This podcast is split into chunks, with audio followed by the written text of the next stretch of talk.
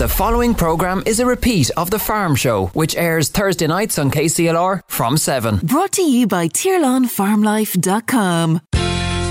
This is The Farm Show on KCLR. Brought to you with thanks to TirlanFarmLife.com. Good evening, and you're very welcome to the Farm Show. It's Martin Bridgeman here with you again tonight, and we're going back over a number of interviews which we held off or uh, split up for different reasons. Um, a little later on, we'll hear an interview that Matt did with Thomas Gallagher, who's the president of the Irish Pig Health Society. Uh, Brennan previews the Tullamore Show, uh, particularly the Sustainable Livestock Village. We'll have the Mart report from Tullow. We'll also hear about the upcoming Borris Ewe Society annual event coming up. But first, you go back to an interview which Matt did with Catherine Lascurettes there a number of weeks back. When we spoke to her last, or when he spoke to her last time, he was talking in the context of Nuffield scholarships. But she's also, Catherine is also the chief operating officer of AgTech. So Matt took the opportunity to talk to her about the day job, so to speak. We spoke to Catherine Lascurettes only very recently about her role as uh, secretary, executive secretary to the Nuffield Scholarship Programme. Uh, this evening, we want to chat to her about a different hat she wears as the recently appointed COO, Chief Operations Officer for AgTech. I know it's a it's a general, loosely speaking, it's a general grouping of of, of agri-tech companies and organisations around the country. But Catherine, you tell me a bit more about what and why AgTech was set up. Okay, so AgTech Ireland uh, has a mission which is to promote, support and enhance Ireland's AgTech community. What we found was that um, a lot of AgTech companies in Ireland, and that covers a, a fair multitude of, of, uh, of areas, between startups, established companies and so on, tended to operate somewhat in silos.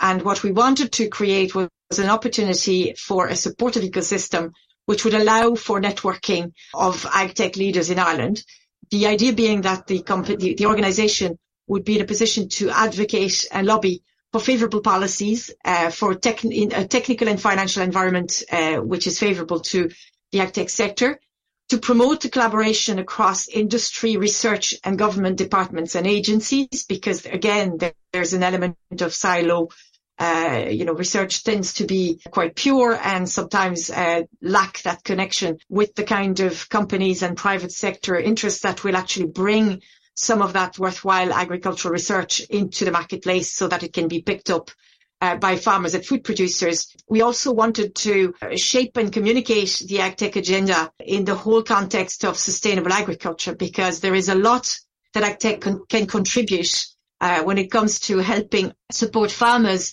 in their sustainability journey, whether it is in helping them become more economically efficient, more labor efficient, to help them secure their social license to produce more, to help them indeed address some of their environmental issues, including climate. Uh, again, there's no silver bullet and we're not pretending that, but we know that there is a challenge that needs to be faced. Um, and we know that farmers are very keen and very willing to face that challenge. And we believe we have a part to play in bringing some solutions in that space. AgTech Ireland also uh, ambitions to be the and, and has set up uh, a relationship with the Department of Agriculture to be the single point of contact for government, but also for media. We also participate and engage with trade missions representing uh, our industry. And of course, we, we want to support our member companies from a commercial perspective, you know, helping them identify new routes to markets uh, and new you know, communications with other countries. And we, we currently have a, um, a memorandum of uh, understanding with Agritech New Zealand, where very similar issues are experienced in terms of sustainability, um, climate, etc. And there are a lot of solutions and a lot of uh, work that we can do together. So we organize a number of events. We were recently present. Uh, we had a a marquee in Moorepark, in Teagasc Moorepark Open Day. And uh, this was, to put it in context, this was the first time private companies, private ag tech companies were in that particular setup, bearing in mind that several thousands of dairy farmers went through the, the, the whole circuit, in spite of the, of the heavy showers. Didn't seem to dampen down the mood. And basically there is a, you know, a huge amount of other events, plans and projects that we have to give value back to our members but also to actually play a full part into the the agri the, the, the agricultural uh, ecosystem and become a little bit more visible within that system also. You mentioned that linkage, that liaison with the, a similar New Zealand grouping of ag tech companies. Uh, there's a plan to uh, organise a webinar, um, and, an inter-country webinar. I think uh, what September, October. That's right. In, in, early September, we are in the process of organising with our colleagues in AgriTech New Zealand, who are uh, a little bit ahead of us in that they are set up quite a bit longer than we are. But uh, you know, the, the bearing in mind that the uh, the, the agricultural sector in, in New Zealand is encountering very similar challenges. I mean, if agriculture in Ireland accounts for 38% of uh, greenhouse gas emissions, in New Zealand it's 50%. So uh, we we have a lot to work together on, and our two governments have very close linkages for the very same reasons. So we have actually not only established a good relationship with the Department of Agriculture, with a formal person into whom we uh, connect to uh, to, to to work through a, program of, uh, of of activity, but we also have a memorandum of understanding with Agritech New Zealand. So in early September, we're going to be holding a joint AgTech summit, obviously online because it'll involve experts from both sides uh, from, from New Zealand and from Ireland. We will be publishing more details of that, so watch this space. But yes, the idea is again to identify and try and progress issues that we share between the two countries. And if you think about New Zealand, uh, they operate from an agricultural point of view at counter season to us.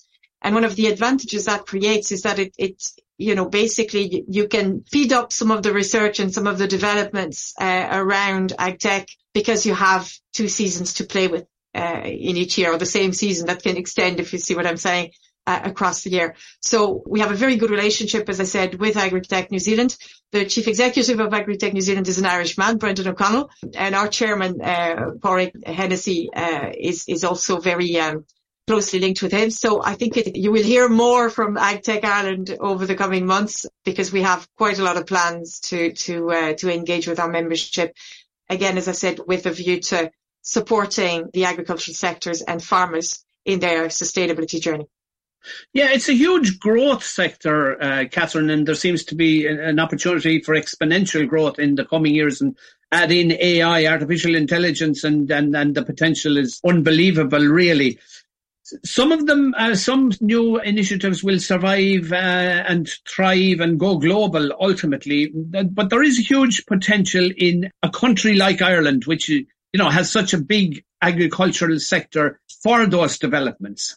Absolutely. And I think, look, we, we have a great agricultural sector. We also have an enormous amount of technical, technological and scientific expertise. If you look at the likes of Teagasc, if you look at the likes of the universities, UCD, etc., they all have hugely developed uh, agri-tech involvement and engagement.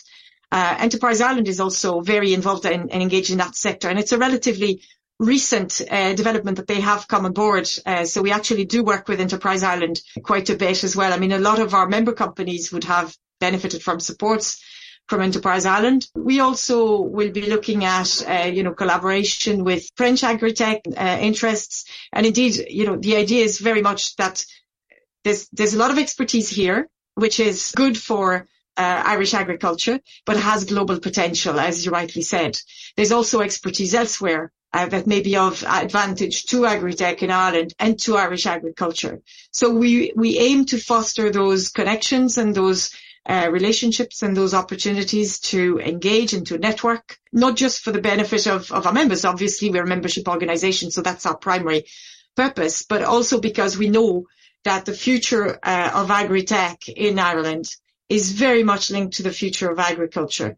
We know that the challenges that are there need to be overcome. We believe we have a part to play in that. There is a, a huge array. If you think of, you know, you ask the question, what is agri-tech? Agri-tech is a multitude. Agri-tech could be biotech. It could be genetics. It could be chemicals. It could be software, hardware, sensors, drones, uh, GPS. As you said, uh, the whole AI sector is one area also that we intend to investigate this year, working with uh, with UCD, with uh, with Agritech and UCD. There is enormous scope, as you rightly said, and while it is obviously uh, a sector in, in its own right which has uh, global potential, I just want to emphasize very strongly to your listeners that it, it is also very relevant to farmers in particular because we know the challenges that are being experienced. If you look at the challenges around labour in particular, and if you look around the challenges around climate, uh, around economic efficiencies, all of that hangs in together. All these are aspects of sustainability. There are things that agritech can do. Uh, if you look at climate, uh, you know, there are um, supplements both for feed and for slurry that are being developed. Not just those supplements, but the ways in which they can be delivered and they can be implemented. That is a whole area in its own right.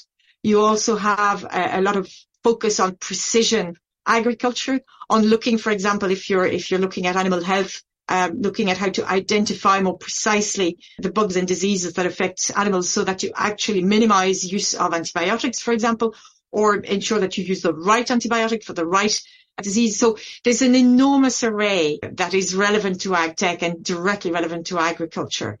And we are uniquely equipped, as you said, in Ireland because we have that level of expertise, because we have an extremely successful agricultural industry which is very, which has a very long tradition on the one hand, and also has a very strong tradition is the wrong word, but a very strong record of adopting and adapting, but adopting new technologies, new methods of farming. And, and, look, this is an exceptional birthplace for, for agtech.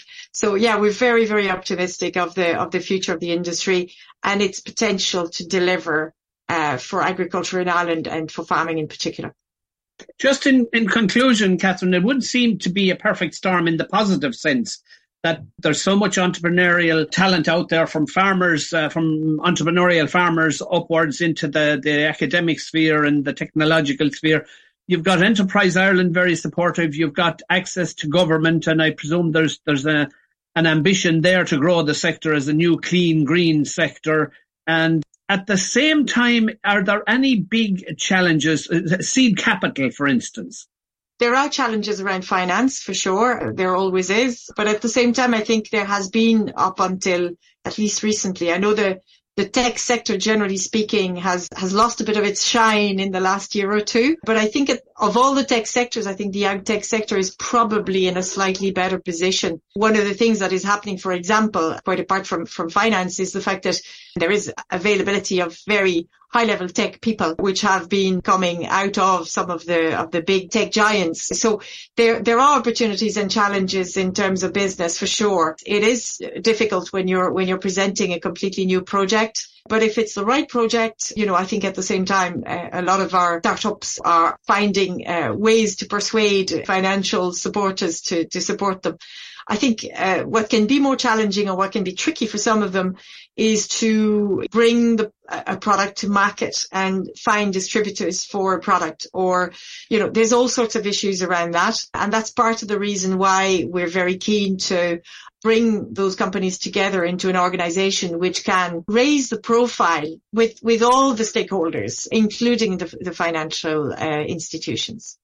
Catherine Lascurettes, Chief Operating Officer with AgTech, the industry sector grouping.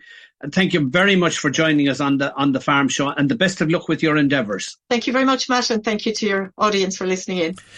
An annual local event for uh, Borris sheep breeders takes place this weekend. I caught up with Adrian Hayden, who uh, is a busy man, like a lot of farmers at the moment, uh, to catch up with him for a couple of minutes to find out what's going on and what people can see. Adrian, thanks for taking the call. You're a busy man this weather, and I suppose what they say, ask uh, something needs to be done. You ask a busy man. You're kept going this weather.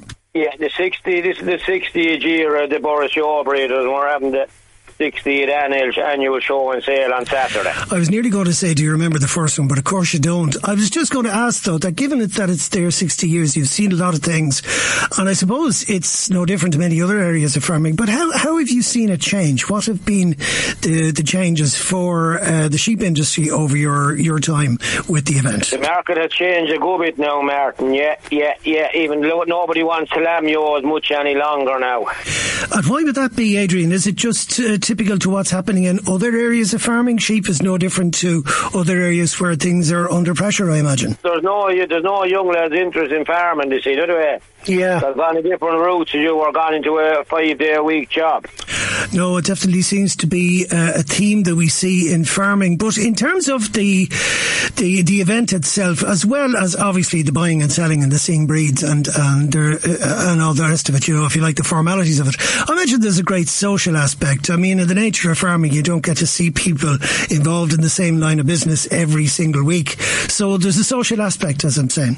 There is, yeah, yeah. Look, at there's so much selling. You know, we say we have three different types. We have, I say, 1,100 hogget ewes for selling. There's 800 ewe lambs, and there's 100 twos and threes and we have lads from all the corners of Ireland coming, and they all have a, an interest in different sections. I imagine one of the things that uh, goes on. I mean, obviously, you've all got an interest in in uh, the Borris breed in particular, but I imagine there's a lot of discussion about, you know, the future of the breed. What, uh, you know, and, and, and stuff. I suppose that's that's particular to a group of people who have an interest or a business indeed. But for people who haven't, uh, for people who don't quite know their way around the sheep trade, what is the special feature about the Borris Borris breed? The, the Borris show is lads travel from everywhere from her because she's she have a Cheviot uh, the mother to you and you're cross with the Suffolk Ram.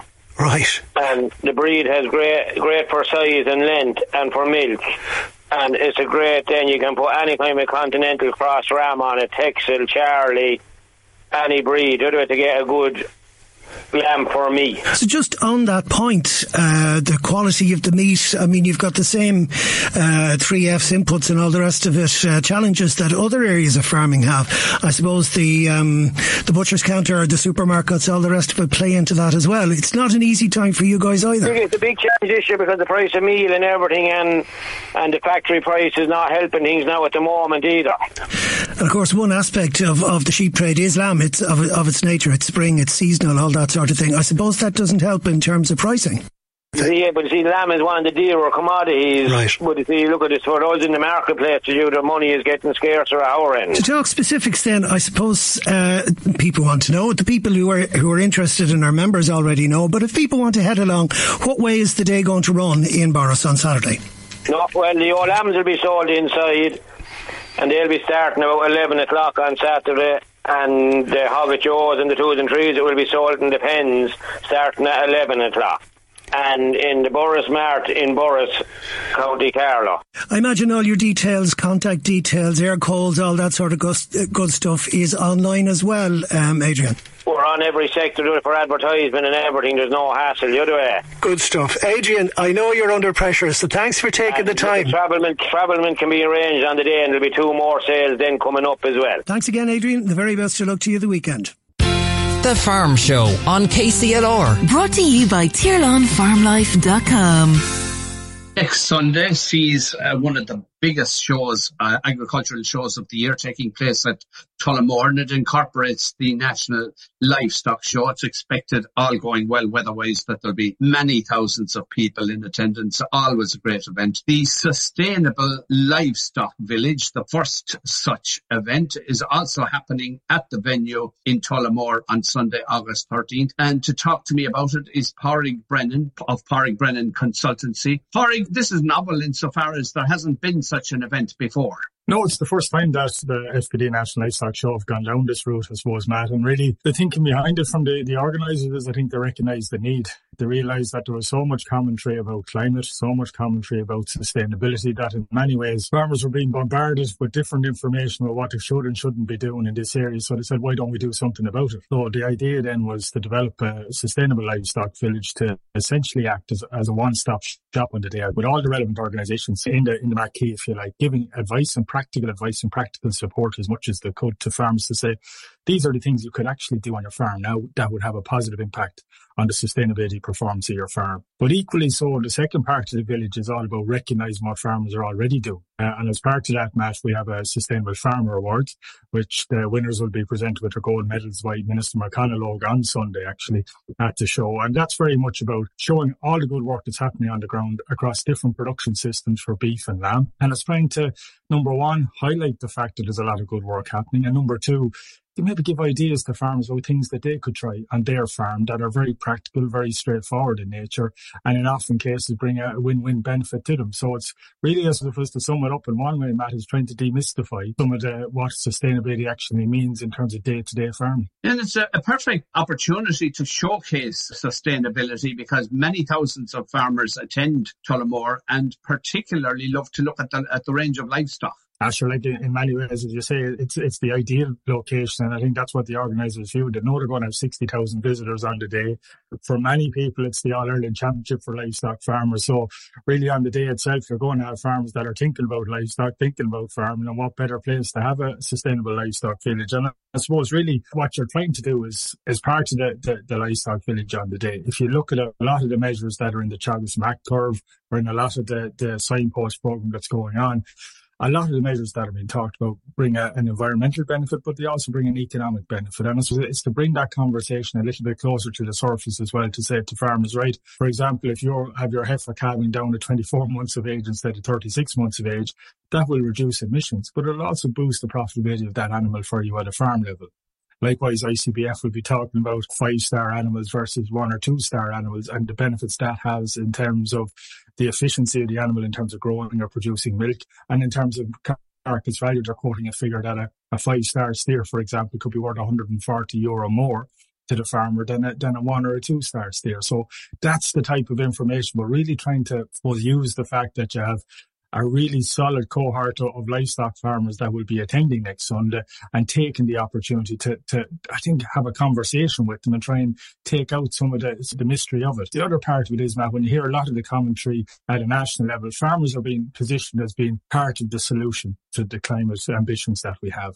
And as the Sustainable Livestock Village is trying to demonstrate, well, what does that actually mean? What are the things that can be done now to be really part of that solution? And as I said before as well, recognize the fact that farmers are already doing a lot in this space and trying to trying to bring that to the surface to maybe some of the other visitors that aren't farming that attend the show as well on Sunday. This is an event that's obviously been in gestation for a considerable period of time, and it's a hugely collaborative effort. It is like it's involving, including the show organisers themselves, eight organisations in that.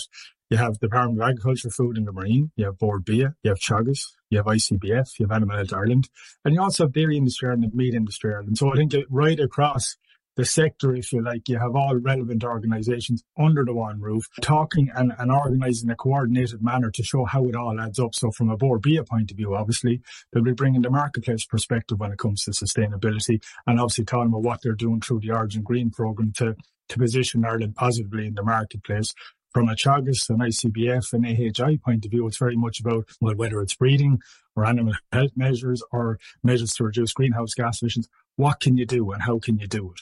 And then from a Department of Agriculture, Food and the Marine perspective, it's very much about talking about things like SCEP, acres and how they're trying to support farmers in the move towards, if you like, that sustainability journey that they've been asked to go on. Collectively then what you're left with is very much a, a position of this is the industry, you like, coming together in a coordinated way to help each other make progress forward and also recognize the progress that has been made already. And I think sometimes there's no harm to do that either, Matt. Something you mentioned there, Padraig, and, uh, and your previous career uh, as an executive with Bord Bia might help me along to, to get an understanding of this. We all we all know about the importance of sustainability in environmental terms. Talk to me about its increasing importance in the marketplace. Are there demands on, on food producers coming from the marketplace? Oh, no doubt about that. I think I often look at this. There's two elements to sustainability from a, from an Irish agriculture and Irish agri-food point of view. Obviously, there's the policy dimension in terms of climate action plans and, and everything that's been set out in farm to fork, if you like. But equally in the marketplace, what you have now is you'll have all the leading retailers, all the leading food service companies. They're setting their net zero target. So in other words, they want to have net zero emissions by 2045 or 2050, whatever it is. So they've set that out to their investors. This is the road we're on. We're going to get there. The issue for them is they need their suppliers to help them deliver on that objective. So increasingly what you're seeing from, from customers like that is they're coming back to their suppliers, whether that's an Irish beef processor, an Irish dairy exporter, whatever it might be, and saying, how can you help us deliver on this ambition? So what they're doing then because of that, and, and increasingly as time goes by, you'll see more of this, they're going to be making sourcing decisions about where they buy their ingredients or where they buy their products based on things like sustainability performance. So we are going to see that emerging because these are all major, major companies. They're going to be reporting to, to, shareholders and stakeholders, if you like, every year, and they'll have to be able to show that progress. So I think there's a real opportunity for Ireland in that space if we can show all the good work that's happening and the impact that that's having over a period of time. So we are part of the solution to help them achieve, if you like, their own net zero ambitions over time. That's to stay, stay working with them to stay supplying them and supplying the right end of their business in terms of the more premium end of it. So you can see that emerging. And I know Bia on Sunday will be talking about, they undertook some research about this time last year or whatever. And seven out of 10 of the international buyers that they spoke to had moved sustainability up their agenda in terms of how important it was when they decided where to source from. So there's no doubt this is coming from a marketplace point of view as well as a policy perspective, Matt. Well, no, everybody likes a clap on the back, Harry, so mm. you can tell me whether we deserve one or not. My understanding is that we're further along the road and have a better a, a, better history, a better story to tell, if you like, in terms of sustainability than many of our, our competitor countries. And there's no doubt about that. If you even take it from, from a beef perspective, Matt, and, and you look at global beef suppliers as well as across Europe, like Ireland performs very, very well in terms of emissions intensity. So the amount of, carbon, if you like, for every kilogram that we produce, we perform very well in relative terms. And a lot of progress has been made. I know figures from, from Bia would show since the 2014, 2015, we've seen the average footprint of, of beef production here fall by 8 or 9%. So there's progress being made. The challenge we all face, obviously, is you look at a climate action plan that has a, a 25% target reduction by 2030 compared to 2018. So what we have in Ireland is we have a structure in that there's a there's a plan and there's a, there's an awful lot of activity and investment going in to deliver on that plan. We're starting from a better place in the first uh, instance, if you like, which gives us a a step ahead of competitors, but it also highlights the need for the industry then to continue working together to deliver as much as we can on that target over the period to 2030 and use that then from a marketplace perspective. Well, if you're looking for a sustainable source of supply, you should be looking to Ireland. And that's how it all has to come together. And that's why it's really important on Sunday, Matt, that all the organisations from Bord Bia right the way through the supply chain back all the way towards uh, through farm level are under the same roof because we have to try and join the dots together. And the Sustainable Livestock Village is essentially trying to join the dots, clear a message to farmers and give practical advice to farmers about what they can be doing today rather than maybe waiting for some magical solution that might come down the track in four or five years' time. It's kind of rolling up the sleeves and helping farmers, just give them an opportunity to ask the questions that they need to ask. And if we can do that, and if I was to say success on Sunday for me, if a farmer leaves the sustainable livestock village on Sunday saying, there's two or three things, you know what, I'm going to try those. I'm going to think about how I can implement those on my farm. That's what we'd be looking for. And there's already an awful lot of good work being implemented at, on farms right across the country, but it's what's the next step, whether it's clover, whether it's protected urea, whether it's something on the breeding side or whatever it is. Just leave them with food for thought. And that's all we're trying to do on Sunday, Matt. All to look forward to the Sustainable Livestock Village part of the Tullamore show on this coming Sunday, August the 13th. Corey Brennan, thank you very much for joining us on the Farm Show. Thank you, Matt. The Farm Show on KCLR. Brought to you by TirlanFarmLife.com. We occasionally cover the pig sector, even though it is the third biggest export, uh, food export sector in the economy, so hugely important, but relatively few producers, uh, unfortunately, due to ongoing tight margins. I'm joined on the phone by Thomas Gallagher, the president of the Irish Pig Health Society. Thomas, in your day job, you're also involved with MSD Animal Health, but we'll stick with the, the, the, Pig Health Society. And speaking of health, how is the health, the profitability, the financial health of the pig sector at this stage? It went through a very rocky period up to February or March. The, the, the previous 18 months from that, previous 18 months before, before February was a very challenging period.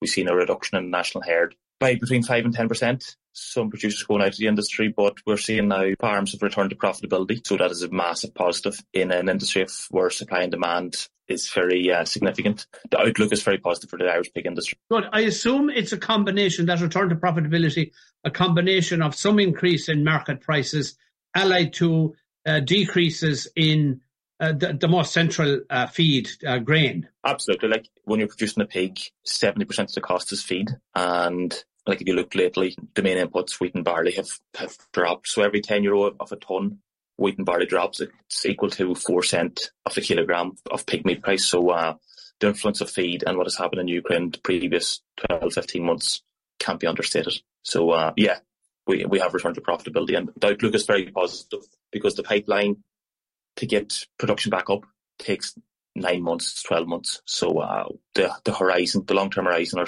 medium to short term horizon, it looks really good. Well, that's good to hear because there'll be a lot of uh, building up, rebuilding of, of finances, a huge drain over those 18 months.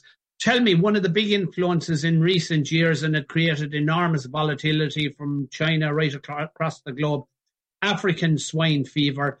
How protected, how high are our biosecurity measures to prevent it getting in here? The one big positive for us in Ireland is actually we're an island, so that's significant. So that's that's a big positive on our front. It's a very uh, like we we do live in a global world. It is in Eastern Europe, so that is significant. And anywhere it's like we've seen the detrimental impacts it has in China, and it's even back now in China. So and that's probably driving on. That's having an impact on on pig prices. There's a lot of there's a lot of culling of pigs in China because once a pig gets infected in China, it can't go into the it can't go into the, food chain. So what they're doing in China is, is, they're killing pigs. They're killing pigs young before they, they, they would ever get it. That's having a significant impact in the market. ASF still like it sort of seemed to go away in China and now it's back. And that's probably one of the underlying factors driving pig price at the moment. The Pig Society, of which your president held a, a very well highlighted um, conference recently. Let's look at it as an overview first. T- talk to me about the theme of the conference and how, how important that was. Yeah. So the theme of this year's conference was quality over quantity by maximising health and efficiency. And we had three speakers, two international speakers, and the, our first speaker was sow retention and longevity. So it's essentially um, there's been a lot of sort of trends that have came into the industry in the last ten years. Higher born lives and genetics, but also higher born lives can also have an impact. Your, your sow mightn't last as long. So how do you how do you have get the maximum output from a sow, but also how do you have a sustainable retention rates and sustainable longevity in your breeding herd? So that was um, we had a speaker called Stephen Hall from England who looked at data and different different angles to look at data in that front, and he, he went down very well. He went down very well compare and contrast briefly, Thomas. Uh, how good are our figures compared to international figures on, on longevity? It stacks up very well from an international perspective.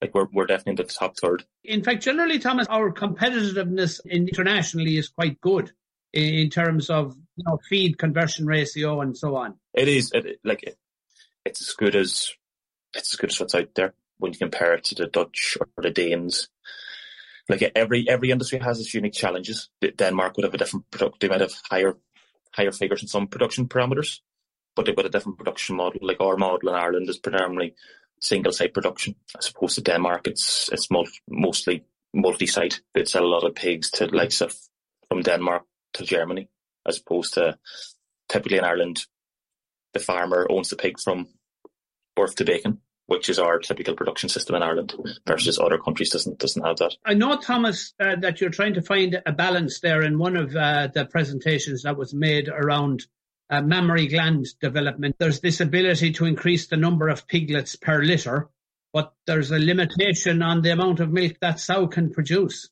That's probably the rationale behind our team was actually like, why go and produce 18 litters when a when a sow's only got 14 teats? You know, it's like um, driving a Range Rover off an Micra engine. You know, that is sort, sort of the, the conversations we were having as a committee, like thinking like um, the left arm working off the right arm. So that is mostly that is where the two speakers really fitted in Stephen Hall and Chantal Farmer. The right boar for the right sow and the right piglet and the right sow. And that's it was trying to stack that all up because especially from a colostrum perspective, um, like if if if, if a piglet doesn't get colostrum, you know, it, it's I think it like it's its likelihood of getting to finishing stage for the factory is one in ten. So it's it's yeah, that was our approach. What what what impressed me now, looking at it from the outside as a as a as a non-expert, obviously, is that you were using what I'd call natural science to try and enhance uh, milk production. The use of flaxseed and even an extract from from the thistle. Am I correct? Yeah, um, like it, it's more or less the main nugget in the presentation was actually typically what would happen when they're rearing gilts for the breeding herd is that it's that keep them along with the males or keep them along with terminal production terminal production and basically to come in at 20 weeks of age and they just pick out the females that were identified for breeding. They wouldn't feed them differently. They'd feed them the same diet as a terminal line. And basically what Chantal was saying, like, what we need to do, we need to feed these animals differently and keep them till about 10, 12 weeks of age together. But then you need to segment them and adjust the diets accordingly for uh, to to aid their mammary gland development. Like feed feed them flaxseed, feed them higher calcium levels. You know, it's along those lines. So it's it's more or less a specialised diet for a different animal, for a maternal animal, not a terminal animal. That's essentially the nugget of that presentation. Thomas, pig units use enormous amounts of, of energy, heat specifically, and uh, you had a paper there outlining options. Yes, so we had Barry Caslin. It was a really um, based on the, pre- the, increased energy price over the last 12 months, and there was there's um, grant aid available for solar panels, and I, there was one farmer, I think it was John Hanlon, he says the best the best best return of investment he can spend on his farm at the moment is is solar panels. Uh, I think he's he's up to about fourteen percent self sufficiency, and listen, it's it's it's a huge area. I think most farms, I'd say, the, the penetration rate of solar panels going on pig farms at the moment is quite is quite high. And you had some other examples of alternative energy sources, uh, wood chip, for instance. Pig farmers would be fairly open minded to looking at alternative energy sources because pig farms are very they're very energy intensive. It's non seasonal, like whether it's heat or air con- or air conditioning. You know, it's um well mainly heat is the main source, especially in the farm house. Like they're very energy intensive, so they need a lot of they need a lot of energy. Just before we finish, Thomas, it strikes me. I, I was discussing dairy last week uh, with someone, and we were talking about China and the fact that they're hoping to be self sufficient in dairy. How they're going to manage it with water and land, I don't know. But equally, uh, the, the, the Chinese are building these huge multi-story integrated pig units. Will that impact hugely on international pig markets, pig prices in the years ahead, or will it only be a small segment? It will, but suppose the sensitivity of global protein production, it's like the sensitivity of it is like it's a really sensitive market. Like you've seen, like there's been 500,000 sows have went out of Europe in the last 12 months because of um, crop profitability. Like that impact that it'll have in the supply dynamics in Europe is detrimental. You know, it's that that's that's that's driving the current pig price at the moment. But if you look at a you look at a continent like Africa, they're still they're still in a carbohydrate based diet. When they start consuming protein, like 20 years ago, most of China was on a rice or carbohydrate based diet. Africa, like I think once the income goes over, is it five thousand dollars per year? Consumers change from a carbohydrate based diet to a protein based diet.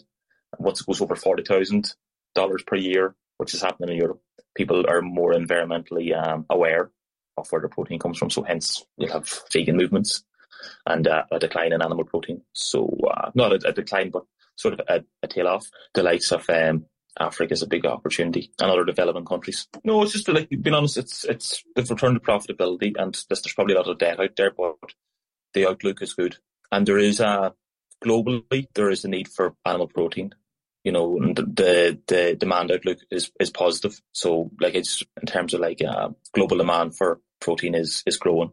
The, the population, the population that wants animal protein is growing and the consumer base is widening that's what I'd really try to focus on. That was the third of our interviews. It was Pádraig Brennan and a very interesting uh, series of uh, conversations. As I said at the start, we've been trying to hold off for the right time a lot of what we record or what Matt records to be more uh, to be more correct, uh, tends to be um, time specific. These, uh, which we brought you tonight, while they're not necessarily time specific, apart from Pádraig Brennan and the Tullamore show, um, they were of interest. We felt that there was an awful lot of um, interesting material that Catherine gave us, and likewise with uh, Thomas Gallagher earlier on. Speaking of interesting, let's see what's happening down in Tullow Mart. Okay, uh, just to say here, we've 1,250 lambs on offer there, and over 600 cast ewes today in Tullow. And looking to the trade there, uh, good steady trade again for the stores. The fats possibly, I would say, even a little bit better than we had seen last week. Uh, but nevertheless, uh, a very lively trade there for those heavy lambs. Looking to lambs, there were 48 kilos today. They're selling there from uh, 144 and 5 up to a top call there of 160 today. And they've been 49 kilos of 160 with 55 kilos there today, making 170. And over then to the store trade there, those lighter lambs, 30 kilos upwards. They're selling there from 90 up to 101 or 2 there for nice clean 33, 34 kilos. With the 35 to 36 kilos, they're selling from 95 and 6 up to 105 or 6.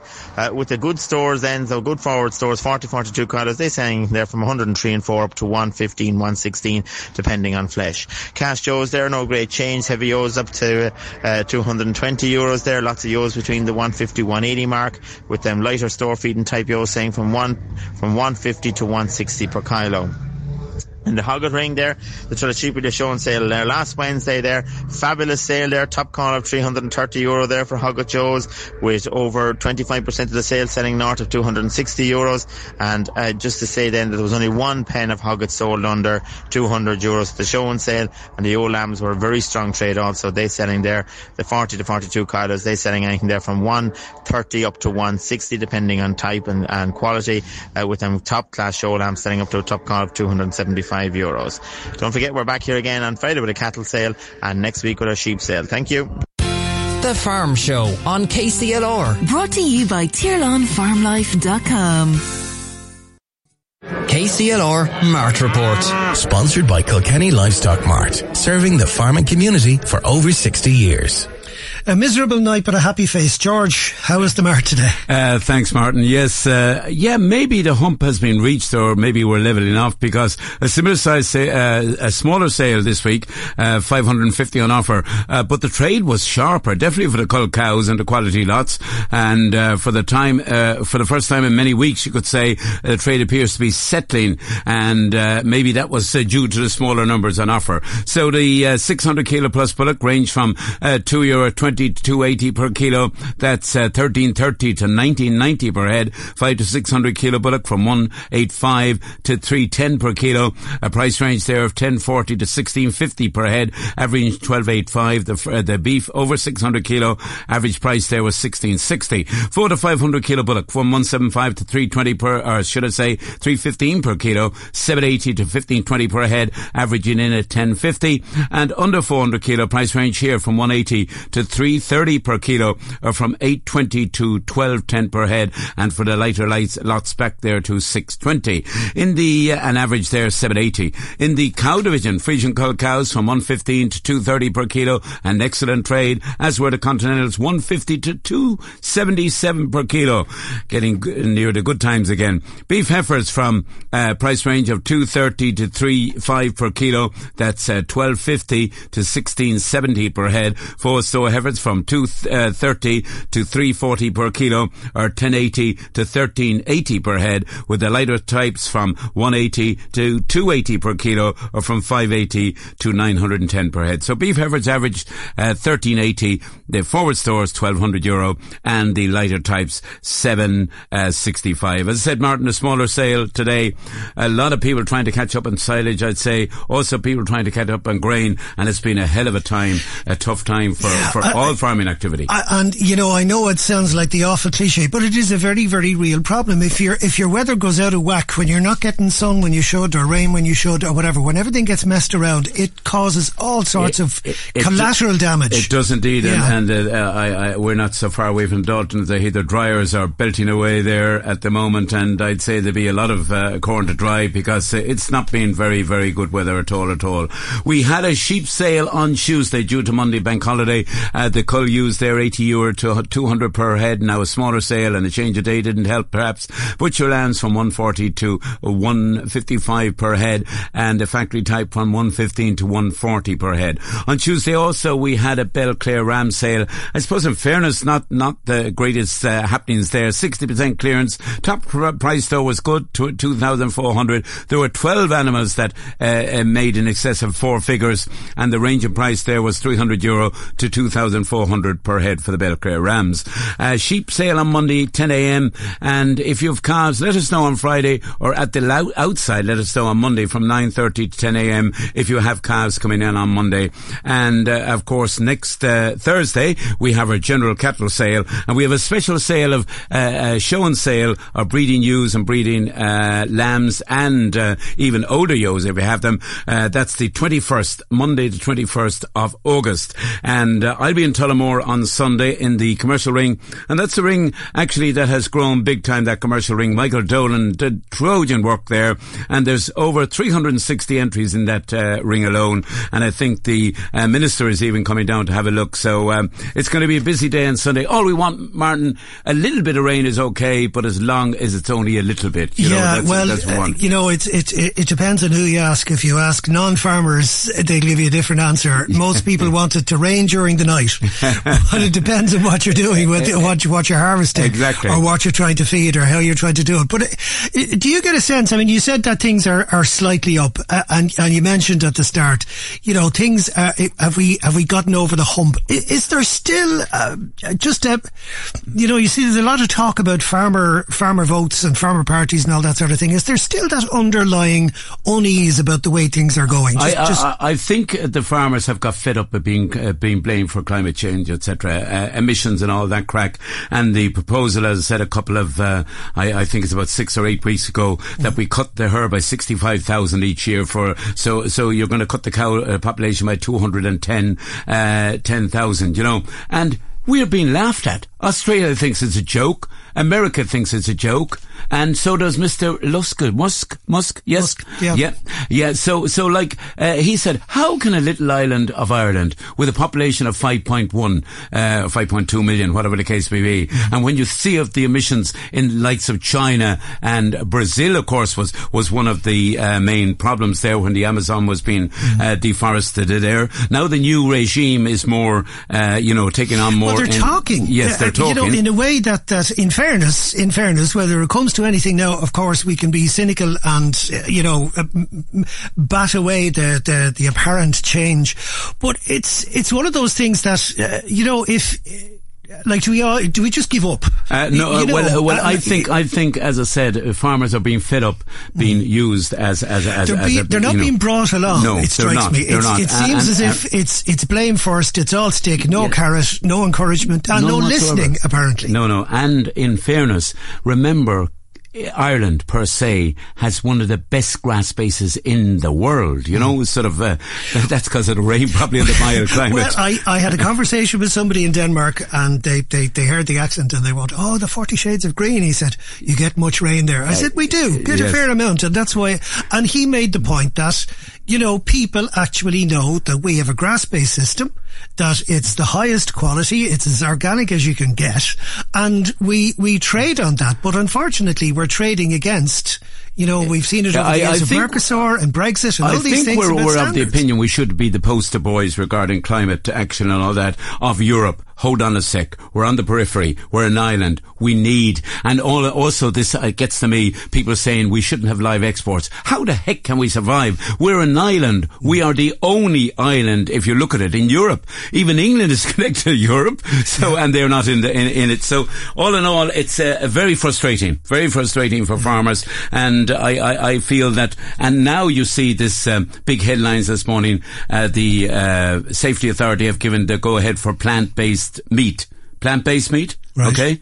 The only it's a bit like nut milk. Yeah, uh, yeah. I always thought that milk came from mammals. Yes, yes. Uh, and uh, we're, we're into semantics, but I suppose, look, there is, there are options, there are possibilities, there are all sorts of things. but sorts on of that plant-based, Martin, but, it's six or seven times dearer than the actual product. Well, there you go.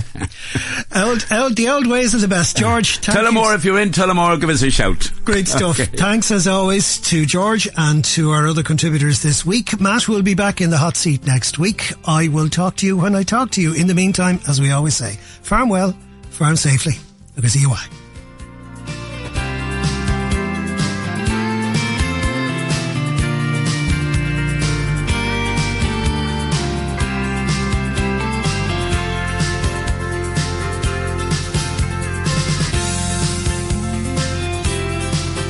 The Farm Show on KCLR. Brought to you by TirlanFarmLife.com.